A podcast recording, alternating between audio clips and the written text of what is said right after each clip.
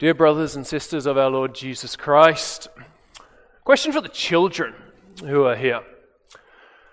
I wonder if you've ever received a really fantastic present. I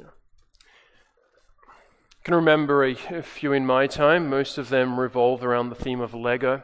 I wonder if you've ever received a fantastic present. And you take that present and you go and you play with that present. You play with it for a while because you love it so much. And then, only a few hours later, it might dawn on you that, you know what, you've got a fantastic gift there, but you've also got someone pretty fantastic in your life who gave you that gift, and it's then that you actually come to your parents or your grandparents or whoever it was, and you say thank you to them for the gift. Or maybe it can be, as I'm sure happened to me many a time, you're just so enraptured with the present that you say a quick thank you and you don't even think about the giver of the gift and you just go and play with the gift itself. You know, this Thanksgiving, we've got a whole lot to be thankful for because God has given us a whole lot of gifts. Like we can look at our life and I'm sure we can see a multitude of blessings that God has poured out on us and put in our lives. And sometimes we can be so enraptured with the gifts that we forget the giver.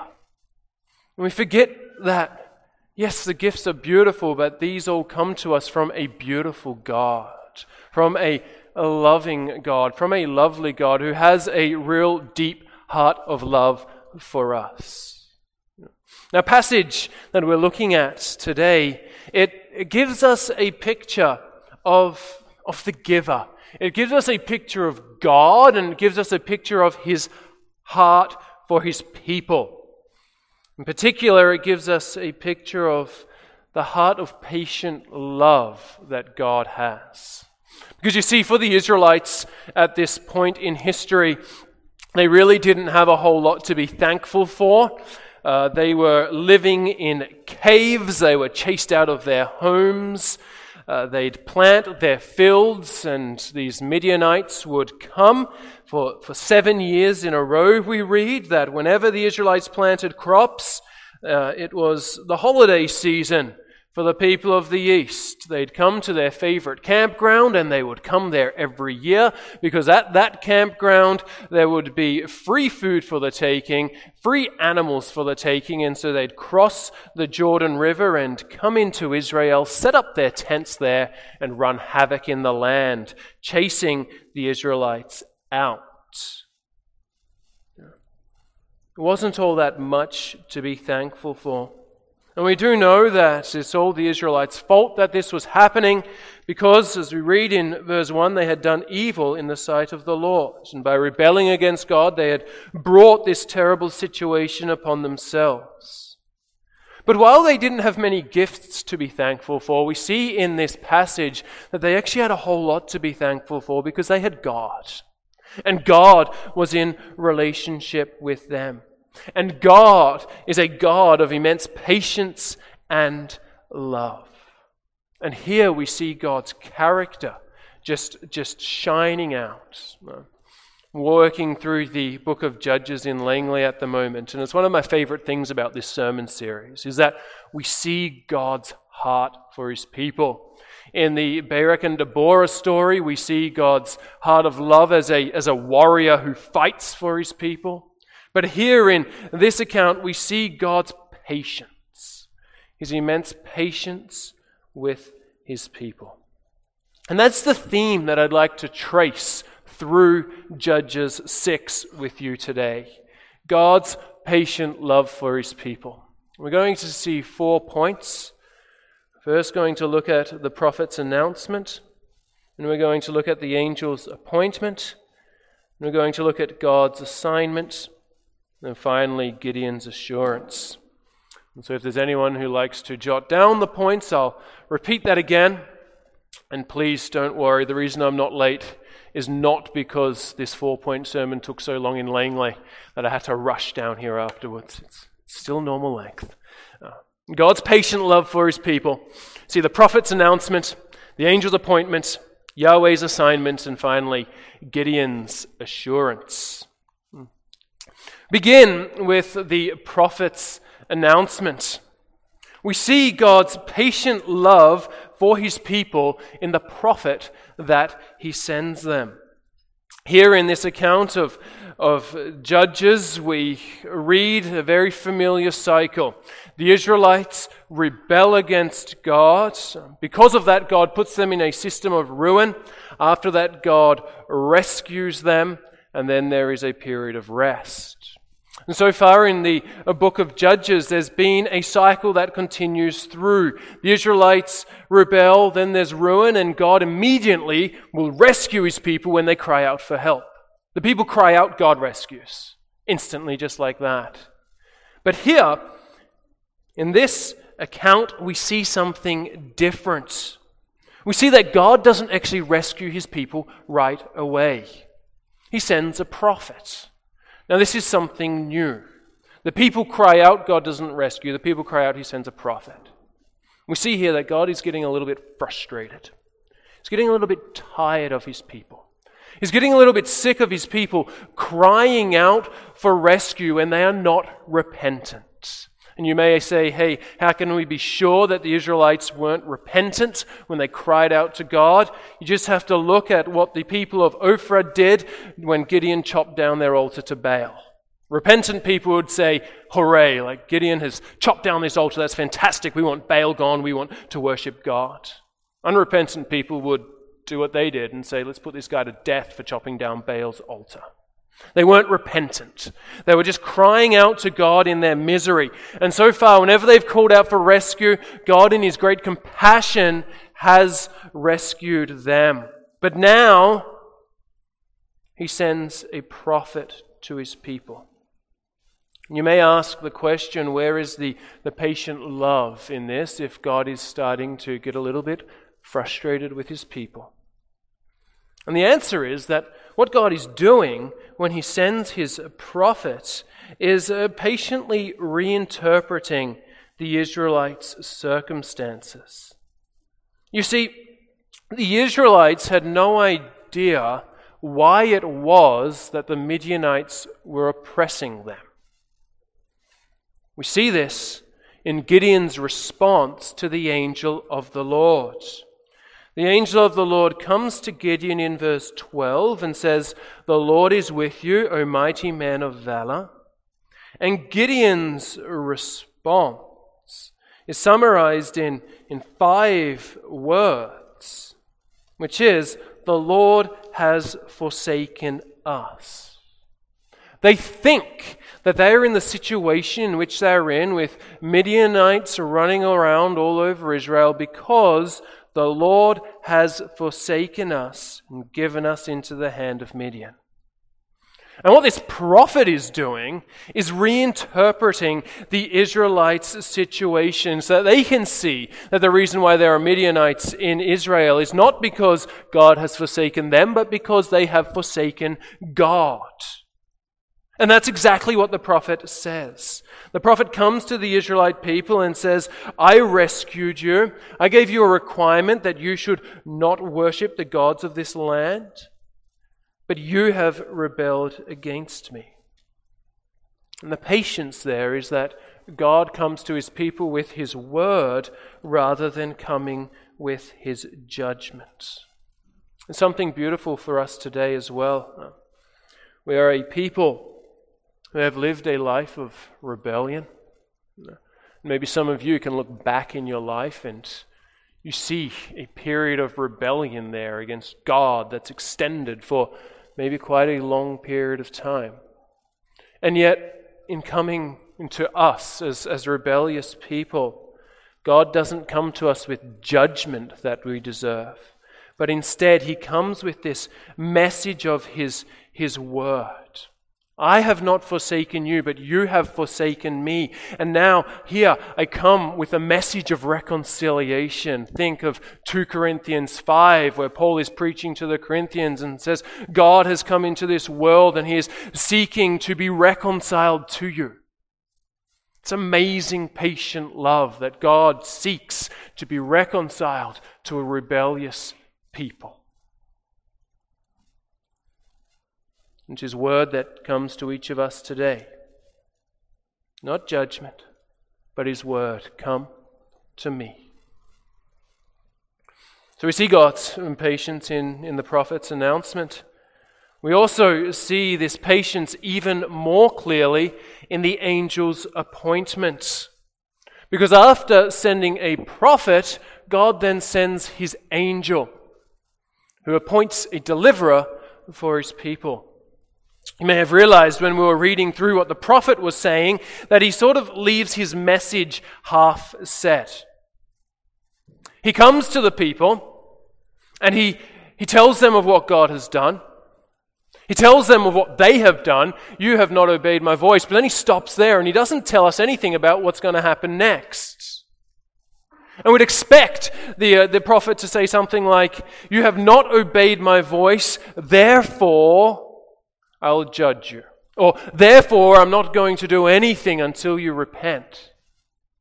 But instead we receive this shock that the next thing we read is the angel of the Lord is there. And God is appointing a deliverer for His people. It's again the unfathomable depth of God's love and His patience with His people.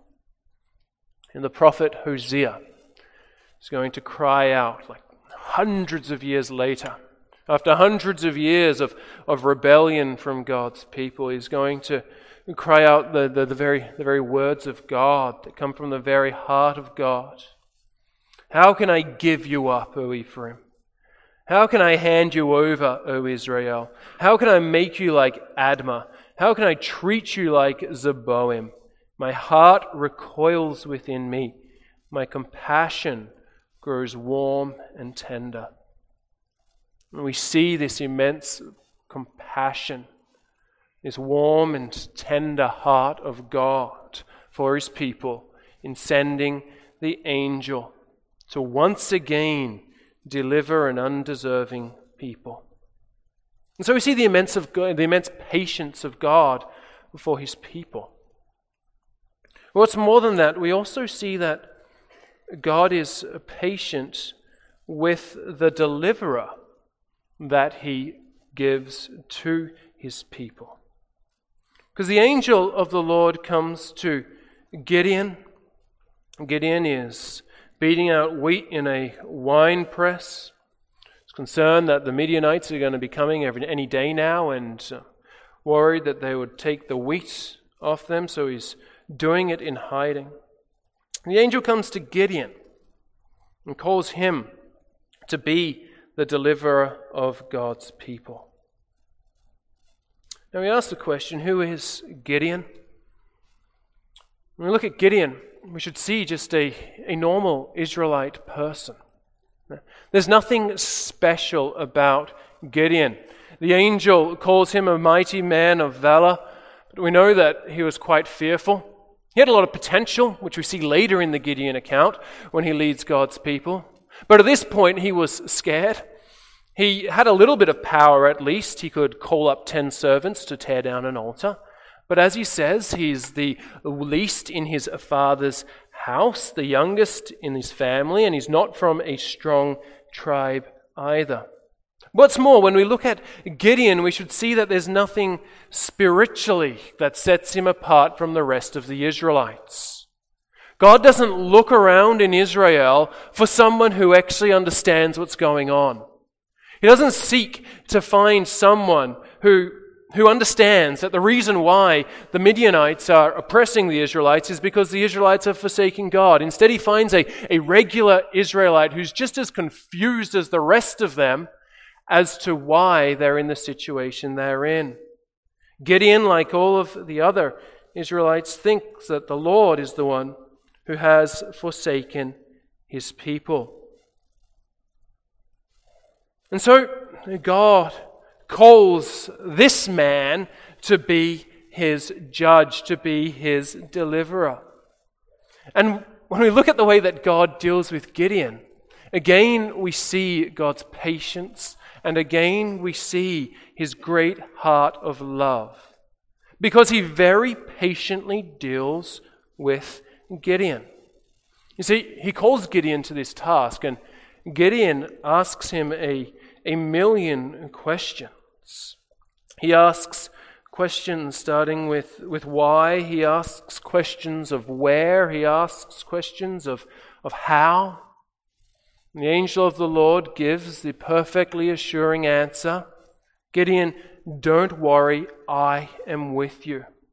You may wonder how an answer of I am with you would explain a why, where, or a how. But it's the answer that God often gives to his people. Often he doesn't tell us why. Often he doesn't tell us how. Often he doesn't tell us where. But one thing that he does assure his troubled, anxious, and doubting people is that he will be with us. It's the promise that he gave to Moses when he called Moses back at the burning bush. It's the promise that he gave to Joshua when Joshua was called to lead God's people. And it's the promise that Jesus also gives to us. The very last words that he tells us in Matthew's Gospel, Matthew 28 verse 20, "Behold, I am with you always, even to the end of the age." It's the ultimate comfort for people who are anxious and for people who have questions. It's the ultimate comfort for you and me, that we will not be left alone, but that God is with us. It's the ultimate thing we need to know, to step out in trust, to do what God calls us. And God doesn't only show his patience to Gideon by giving him the answer that he needs to his questions, but he also patiently reveals his identity to Gideon. You see, Gideon, he's had a bit of a big day. He's been threshing some wheat in a wine press, and all of a sudden he sees a man sitting under a tree. He speaks with the man, and as he's speaking with this man, he has this dawning realization that this man isn't an actual man, that this is God himself. It's his hypothesis, that he's not speaking with a person, but he's speaking with God. But Gideon is a cautious sort of fellow and does not want to jump into conclusions, so he wants to test his hypothesis. He wants to make sure that he's actually talking with God, and so he asks God for a sign. The sign that his concocting takes the form of a massive meal. Now, maybe that's lost on us as we read through this account, but this meal consists of one whole goat and unleavened cakes made out of an ephah of flour. An ephah of flour is 22 litres of flour. I asked my wife how much flour we go through in our family. She says we go through 5 litres in a month. So this is an awful lot of flour. You take our family, you do the maths, which isn't my strong suit, what, over 4 months to go through that amount. It's this massive meal that he concocts, that he makes for the angel of the Lord, and the angel of the Lord waits patiently while he makes this meal. And for Gideon, this is a sign, because he's going to bring this meal to this person. And if this person sits down and tucks into it and starts to eat it, he knows, just another guy, just another hungry guy who wants a meal. But if this person does something different with this meal, he knows that he is a different type of person. And the angel of the Lord does not let Gideon down. He tells Gideon to present this meal like an offering. Then he touches it with his stick. Fire comes up, consumes it, and he disappears. Now Gideon's doubts are resolved. The Lord has clearly shown his identity to Gideon, but that leaves Gideon with another problem, and that problem is that he realizes that he's seen God and he might die.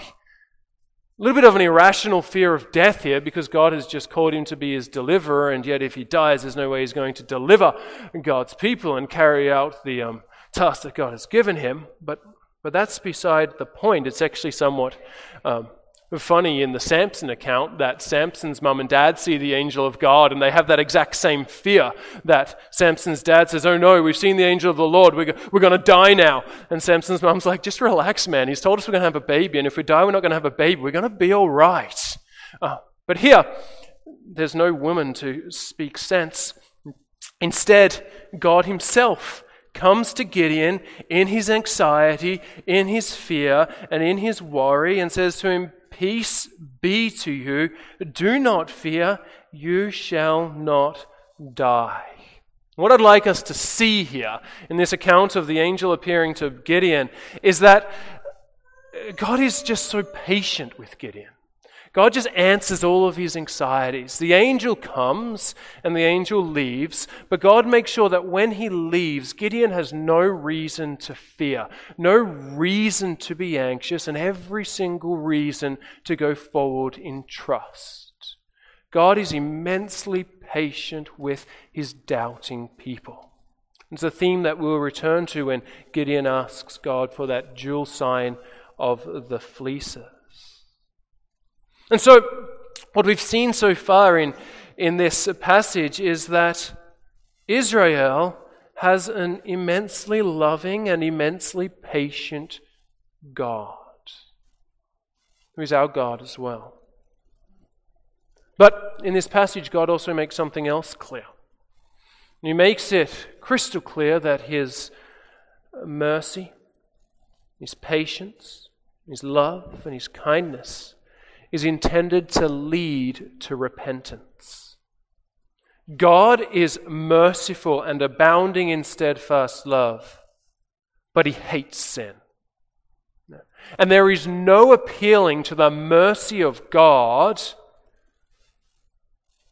as an excuse for your sin. There's no way of saying, you know what, I am going to sin, and then I'm going to just ask God for forgiveness because my God loves to forgive. God is merciful, but he is deadly serious in his call for repentance. And we see this in his assignment to Gideon. Yahweh comes with an assignment for Gideon because now there's a problem in this little town of Ophrah. And the problem is that there are two altars in this town. Gideon has just built an altar, and the altar is called The Lord is Peace. But there's another altar in town, and that is an altar to Baal with an Asherah pole next to it. And there's a problem because you can't have those two altars. You can't have the Lord as peace while there is still an altar to Baal. As Jesus says in Matthew 6, no one can serve two masters, for either he will hate the one and love the other, or he will be devoted to the one and despise the other. No one can serve Baal and God.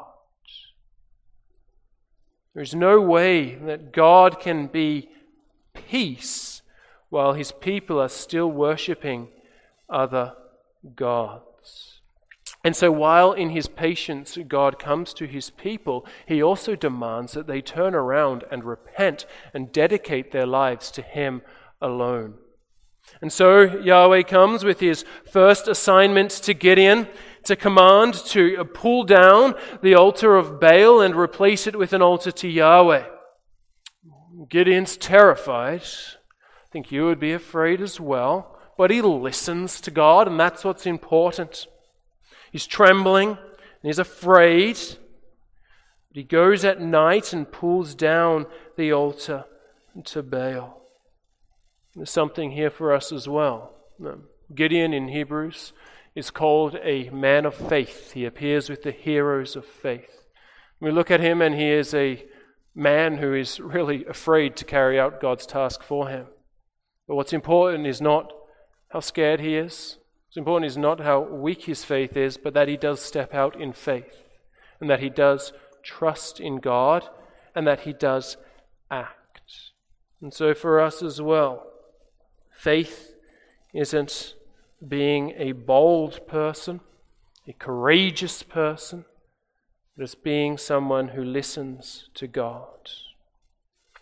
And Gideon, he is saved by his dad telling the townspeople to read Psalm 115.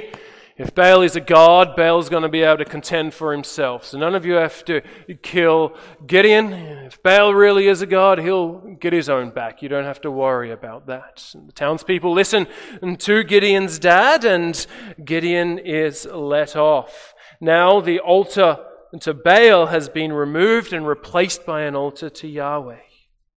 And it's important for us to realize that when God calls Gideon, Gideon's first battle is not against Midian, but his first battle is against Baal, which is shown in the name that's given Gideon of Jerubbaal.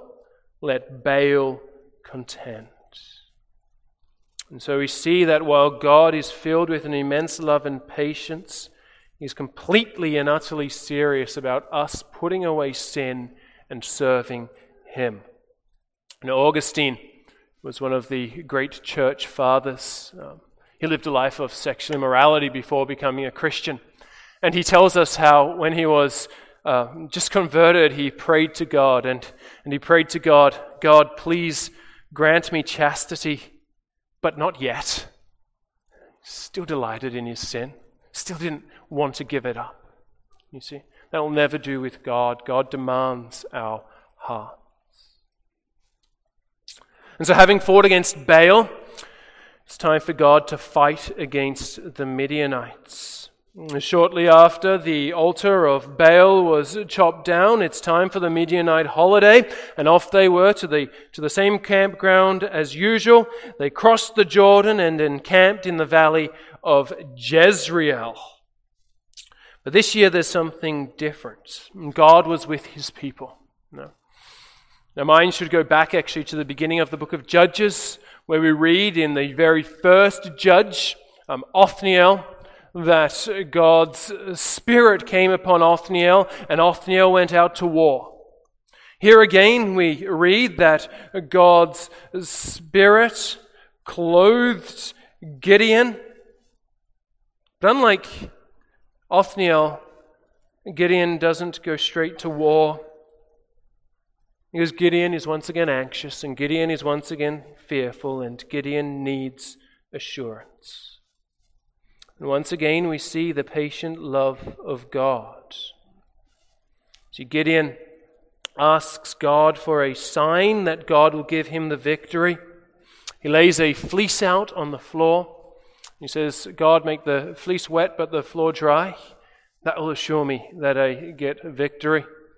God does that, but it's still not enough. He asks God another time. Please make the fleece dry and the floor wet, and then I'm going to be sure. So we see here the weakness of Gideon's faith. Twice Gideon says in these short verses when he's speaking to God, he says, as you have said. He knows that God has promised victory, that God is the one whose yes is yes and whose no is no, but that's not enough for Gideon. He needs an extra sign. He knows that he is pushing things to the limit. He knows that he's standing on thin ice because he says to God, please do not be angry. Let not your anger burn against me. But much more than Gideon's weak faith, we should see the patience of God. Because not once in this account do we read of God being angry or God being impatient or God being frustrated or God being at his wit's end. But instead we just see God patiently giving Gideon what he needs. Even more than that, in chapter 7, we'll see that God off his own back gives Gideon another sign. He says, Gideon, if you are afraid, go down to the camp. Don't know if you're scared or not. So Gideon, of course, is going to be scared, but if you're afraid, you can go down. There's another sign waiting for you. And Gideon goes down, and he's strengthened in his resolve. See how God is a patient, loving God with a weak people like us. See, I think we can be a little bit harsh on Gideon. So we can be much harsher than God is on him. But my concern for you isn't that you're harsh on Gideon and that you beat him up, because Gideon's long since gone. My concern is that as God's people, you're actually harsh on yourself. And you look at yourself in the weakness of your faith and in your struggles and in your doubts, and you beat yourself up and you think, I'm not good enough. How does God look at me? And you take that image of you looking at yourself and you put that on God, and you think God would look at you in the same way as you look on yourself, as someone who is just not good enough, who has to get it all together and then come back to Him. But the reality is that God is the exact opposite of that. He is patient. He is patient to a weaker people of weak faith. How do we know that God is patient? We know that He is patient with us in the weakness of our faith because of something that's happening right now in Langley, actually. Right now in Langley, they're having Lord's Supper. The Lord's Supper is simply a sign that God gives to us in the weakness of our faith to strengthen our faith. He has said, you are saved by the sacrifice of Jesus. And we know that His yes is yes and His no is no, and that should be enough for us. But often it isn't, and so He gives us a sign that we can see. He gives us bread and wine that we can taste so that our faith can also be strengthened. In our weakness, in our confusion, in our doubting and in our questioning, God does not push us away, but He calls us closer to Him with patient love.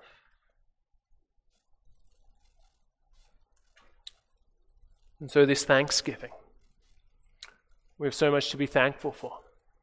We have so many gifts that we have received from God. But even more than that, we can be thankful that we have such a great giver. That great is your love and boundless your compassion and slow is your wrath in dealing with transgression. Let's pray.